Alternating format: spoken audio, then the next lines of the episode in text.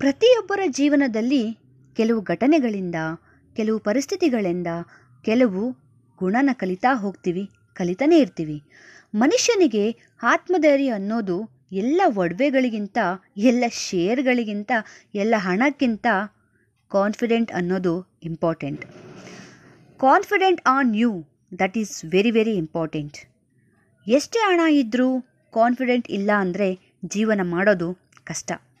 ಬಹಳ ಜನರಿಗೆ external beauty ಅನ್ನಿಸ್ಬಿಡುತ್ತೆ ನಾವು ಒಳ್ಳೆ ಬಟ್ಟೆ ಹಾಕ್ಕೊಂಡ್ರೆ ಕಾನ್ಫಿಡೆಂಟ್ ನಾನು ಒಳ್ಳೆ ಶ್ರೀಮಂತ ಇದ್ದರೆ ಕಾನ್ಫಿಡೆಂಟ್ ನನಗೆ ಹತ್ತು ಮನೆ ಇದ್ದರೆ ಕಾನ್ಫಿಡೆಂಟ್ ಎಂಟು ಕಾರ್ ಇದ್ದರೆ ಕಾನ್ಫಿಡೆಂಟ್ ಇವೆಲ್ಲ ನಮ್ಮ ಮನಸ್ಸಿನ ಕಾನ್ಸೆಪ್ಟ್ ನಿಜವಾದ ಕಾನ್ಸೆಪ್ಟ್ ನೀವು ನಿಮ್ಮೊಳಗೆ ಬಿಲೀವ್ ಮಾಡಬೇಕು, ನೀವು ನಿಮ್ಮ ಒಳಗೆ ಬಿಲೀವ್ ಮಾಡಬೇಕು ಅಂದಾಗ you should know your limitation ನಮ್ಮ ಕೈಯಲ್ಲಿ ಏನು ಮಾಡೋಕ್ಕೆ? ಸಾಧನೆ ಮಾಡೋಕ್ಕಾಗುತ್ತೋ ಅದರ ಬಗ್ಗೆ ಗಮನ ಕೊಟ್ಟು ಪ್ರಯತ್ನ ಪಡಬೇಕು.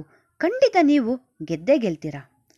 ದುಃಖನೇ ಆಗಲಿ, ಸುಖನೇ ಆಗಲಿ, ಆ ಎರಡರಲ್ಲೂ ನೀವು ಇಂಡಿಪೆಂಡೆಂಟ್ ಆಗಿರಬೇಕೇ ಹೊರತು ನೀವು ಯಾರ ಮೇಲೂ ಡಿಪೆಂಡೆಂಟ್ ಆಗಿರಬಾರ್ದು. ಏನೇ ನೆಗೆಟಿವ್ನಲ್ಲಿ ಪಾಸಿಟಿವ್ ಕಾನ್ಸೆಪ್ಟ್ನ ಹುಡುಕಿ ನೋಡ್ತಾ ಹೋದರೆ ಖಂಡಿತ ಆ ನೆಗೆಟಿವ್ನಲ್ಲಿ ಕೂಡ ಪಾಸಿಟಿವ್ ಕಾನ್ಸೆಪ್ಟ್ನ ಇಟ್ಕೊಂಡ್ರೆ ಖಂಡಿತ ಲೈಫಲ್ಲಿ ಒಂದು ದಿನ ಸಕ್ಸಸ್ ನಮ್ದಾಗುತ್ತೆ. ಇಷ್ಟೆಲ್ಲ ಮೇಲೆ ಹೇಳಿರೋ ಕೆಲವು ಕೆಲವು ತುಣುಕು ಮಾತುಗಳು ಬೇರೆ ಯಾರ್ದು ಅಲ್ಲ. ನಮ್ಮ ಸುಧಾಮೂರ್ತಿ ಅಮ್ಮನವರ ಜೀವನದಲ್ಲಿ ನಡೆದ ಒಂದು ಚಿಕ್ಕ ಎಕ್ಸ್ಪೀರಿಯನ್ಸನ್ನು ಅವರು ಶೇರ್ ಮಾಡಿದ್ದಾರೆ. ಅದನ್ನು ನಾನು ಕೇಳಿಸ್ಕೊಂಡು ನನಗೂ ಕೂಡ ಕೆಲವೊಂದು ಮೋಟಿವೇಶನ್ ಅಂತ ಅನ್ನಿಸ್ತು. ನಾನು ನಿಮ್ಮ ಜೊತೆ ಶೇರ್ ಮಾಡ್ತಾ ಇದ್ದೀನಿ. ಪ್ರತಿಯೊಬ್ಬ ಹೆಣ್ಮಗಳಲ್ಲೂ ಒಬ್ಬ ಸುಧಾಮೂರ್ತಿ ಇರ್ತಾರೆ. ಖಂಡಿತ.